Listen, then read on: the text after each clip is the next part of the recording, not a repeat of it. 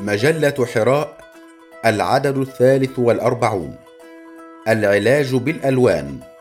بقلم الدكتور محمد السقا عيد صيحة جديدة في عالم الطب.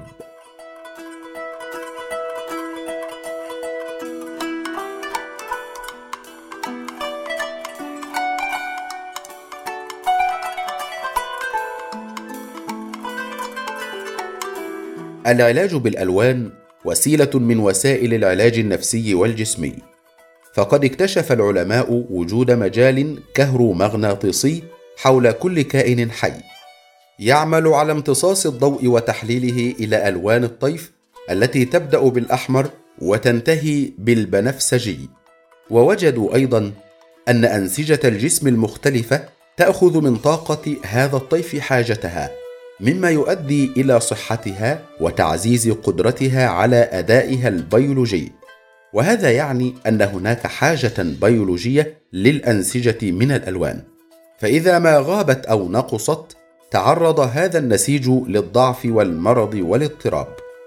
وقد استخدمت هذه الحقائق علاجيا فأصبح من الممكن إعطاء المريض جرعة من الألوان كما تعطى جرعة من الدواء أو الغذاء إذ أصبح اللون جزءا من العلاج بالأشعة. يستخدم المعالجون مدى واسعا من الأساليب لمعالجة مرضاهم. تشمل تغطيتهم بأوشحة ملونة أو تسليط أضواء ملونة على أجزاء مختلفة من أجسامهم أو عرض ألوان معينة عليهم أو تدليكهم بزيوت ملونة. أو إضافة ملابس مختلفة الألوان لخزانة الثياب. وتعتمد هذه التقنية العلاجية التي طورها علماء أعصاب أمريكيون على حزم ضيقة من الضوء الملون تستخدم لتنشيط الخلايا المستقبلة للضوء التي تعرف بالعصويات والمخروطيات الواقعة خلف العين في عدة جلسات تستغرق كل منها عشرين دقيقة. وذلك بهدف إعادة التوازن للجهاز العصبي الذاتي. ويرى المعالجون أن هذه التقنية إذا لم تعالج الحالات المرضية فإنها تساعد في تحسين الصحة النفسية للمريض بشكل عام. فعلى سبيل المثال يمكنها تخفيف حالات التوحد النفسي والعدوانية عند الأطفال كما تساعد في تحقيق الدعم والراحة النفسية لمرضى السرطان وتحسين نوعية حياتهم. وأشار الخبراء إلى تزايد إقبال الآباء على استخدام الصناديق الضوئية الملونة التي تعرف باسم لوماترون لمعالجة أطفالهم المصابين بمشكلات مرضية تتراوح من التوحد إلى عسر القراءة وخلل التناسق وعسر الانسجام. وذلك بعد أن حقق هذا العلاج نتائج ممتازة في هذا الصدد.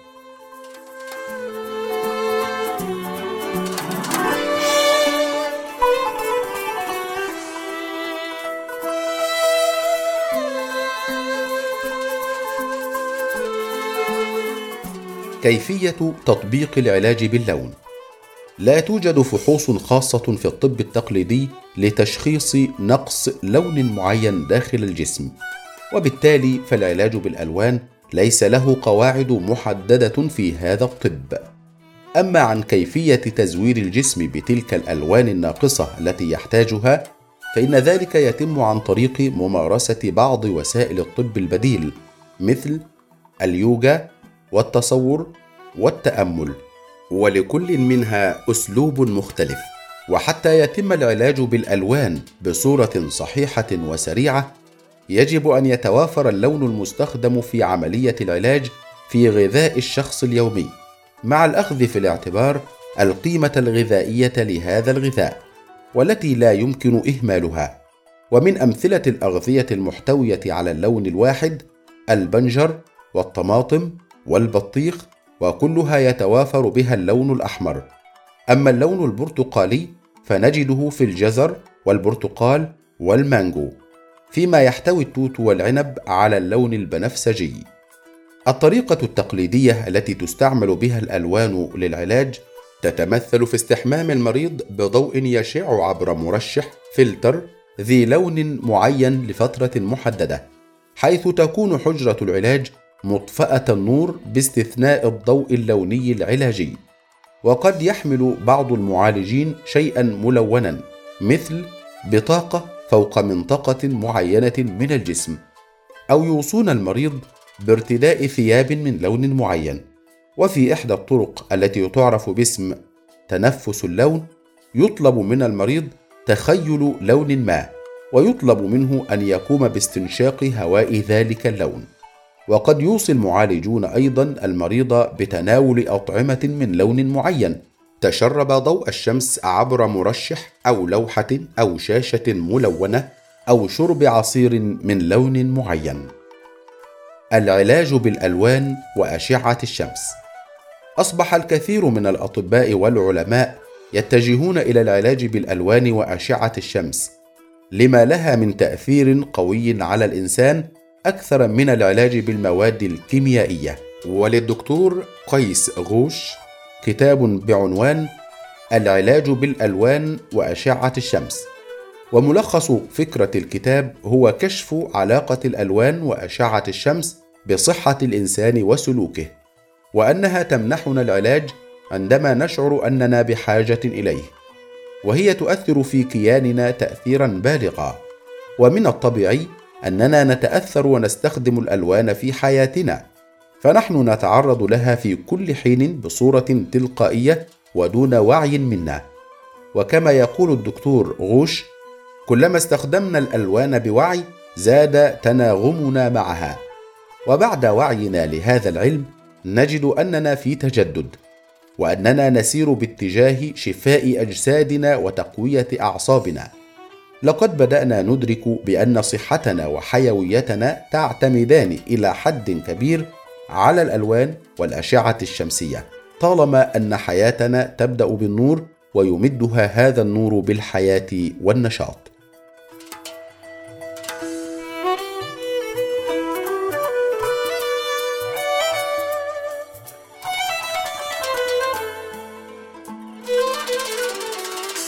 والحق كما يقول الدكتور غوش إن الذين بدأوا يعون أهمية الألوان والنور أخذوا بالتزايد وأن مسألة مساعدة أنفسنا غدت تعني أننا أصبحنا أكثر وعيا لأنفسنا وللعالم الضوئي الذي يحيط بنا.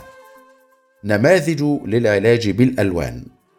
اولا استخدم الفراعنة اللون فوق الأخضر داخل الأهرامات لمقاومة الجراثيم وقتل البكتيريا وبالتالي المحافظة على المومياوات. وأظهرت البحوث الحديثة أن الاستخدام الصحيح للألوان يمكن أن يزيد التركيز والنشاط والقدرة على التعلم والفهم والتذكر بنحو 55 إلى 78% ثانيا دراسة أخرى أجريت عام 1982 في كلية التمريض بسان دييغو. تم فيها تعريض 60 امرأة في متوسط العمر يعانين من التهاب المفاصل الروماتيزمي للون الأزرق لخمس عشرة دقيقة. فشهدنا تحسنا ملحوظا في شدة الألم الذي خف بدرجة كبيرة عن ذي قبل. ثالثا بينت دراسة أجريت عام 1990 تم فيها تسليط أضواء حمراء اللون على عيون مجموعة من المرضى يعانون من الصداع النصفي في بداية ظهور النوبة. فتعافى نحو 93% منهم بشكل جزئي نتيجة هذا العلاج. وأرجع المعالجون السبب في ذلك إلى أن اللون الأحمر يزيد ضغط الدم الشرياني ويوسع الأوعية الدموية. رابعا كما بينت التجارب أن للألوان أيضا تاثيرا في مدى إحساسنا بالحرارة حيث أجريت دراسة في النرويج عرف من خلالها أن وجود الناس في غرفة مطلية باللون الأزرق يدفعهم إلى رفع مؤشر التدفئة المركزية ثلاث درجات أعلى من أفراد يجلسون في غرفة مطلية باللون الأحمر. خامسا وأثبتت دراسات أخرى أن خفة الألوان ودكانتها بعمقها وتدرجها تؤثر في دقة إدراكنا للوقت كما يؤثر في قدرتنا على التركيز والتذكر. سادسا قام عالم دانماركي يدعى نيل فينسن باستعمال الضوء الأحمر في علاج الجدري وأثبتت التجارب أن اللون الأحمر يمنع وصول الأشعة فوق البنفسجية إلى الجلد المصاب. كما يمنع حدوث التشوهات. سابعا هناك معتقد أن ضوء الشمس بما فيه من سرعة ألوان الطيف له قدرة على إنتاج فيتامين د تحت الجلد وهذا الفيتامين يقل في حالة الإصابة للين العظام حيث تعد من أهم الفلسفات في تكوين العظام. ثامنا كما كشف أخصائي الجلدية في مركز بوسطن الطبي بالولايات المتحدة النقابه عن أن حزمة من الضوء الأزرق قد تعيد نضارة الشباب إلى البشرة وتزيد الوجه تالقا وجمالا. ووجد هؤلاء في دراسة أن العلاج بالضوء الأزرق الذي صودق عليه أصلا لمعالجة الآفات الجلدية السرطانية في الوجه يزيل التجاعيد والخطوط الخفيفة والبقع البنية الداكنة من الوجه وأوضح الخبراء أن الضوء الأزرق يتفاعل مع محلول خاص يوضع على الوجه وخلال 16 دقيقة تحته وبعد أسبوع واحد من النقاهة يتم الحصول على الهدف المطلوب.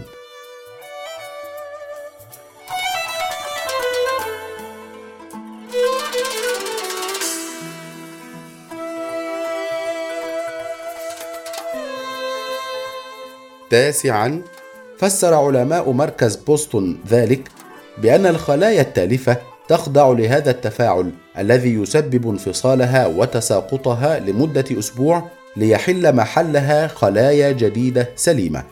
وأشاروا إلى أن نتائجها ليست مثيرة كنتائج عملية إعادة تسطيح الجلد بالليزر، لكن مدة التعافي فيها أقصر، وهي بديل بنفس جودة عمليات التقشير الكيماوي. وقد تكون أفضل منها كونها أبسط وأقل عدوانية وإيلاما.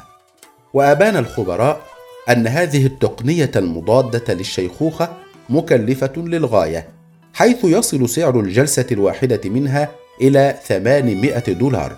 كما أن آثارها على المدى الطويل لم تتضح بعد لأنها ما زالت حديثة. عاشرا طور بعض الأطباء بحوثا ودراسات هدفت إلى علاج الحروق بالألوان وذلك بوضع المنطقة المصابة تحت ضوء ملفوف باللون الأخضر. وكانت النتيجة لدى كثير من المرضى أن الألم قد خف بصورة أسرع كما استخدم الأطباء ألوانا أخرى لعلاج الربو وآلام الجهاز الهضمي والجهاز التنفسي والمغص والقرحة وغيرها. حادي عشر ثبت علميا أن وضع الأشخاص الذين يميلون إلى العنف في غرفة مطليه باللون الوردي الفاتح لفترة قصيرة يجعلهم أكثر هدوءا واسترخاء. والسبب هو التأثير الفسيولوجي الذي تحدثه طاقة الكهرومغناطيسية لهذا اللون على إفراز الغدد التي تؤثر مباشرة على الانفعالات العاطفية المختلفة. ثاني عشر وقد ثبت أيضا أن طلاء حجرات الدراسة باللون الأزرق الفاتح مع وضع مصابيح إضاءة عادية يجعل التلاميذ أكثر انتباها ويقلل سلوكهم العدواني. أما طلاء الجدران باللون البرتقالي مع الإضاءة بالفلوريسنت فإنه يحدث أثرا عكسيا لسلوك التلاميذ. وطريقة العلاج بالألوان تعتمد على اختيار اللون المناسب للمرض وإحاطة الجسم به مكانيا بالجلوس فيه أو بارتداء ملابس من نفس اللون وتأمله أثناء تركيز العقل على الجزء المصاب من الجسم. وبذلك اتضح أنه تؤثر رؤية عين الإنسان للألوان نفسيا بل وصحيا عليه. إن للألوان تاثيرا سيكولوجيا والتي تصنف إلى تأثير مباشر وآخر غير مباشر.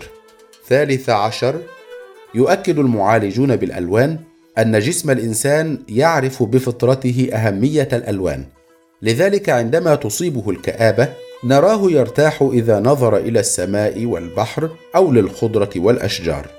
ولعل الزمن القادم يفصح عن بعض الأسرار التي كشفها القرآن العظيم عن الألوان وما فيها من بديع صنع الله وقدرته وآلائه وما أودعها عز وجل من أسراره ولطائفه.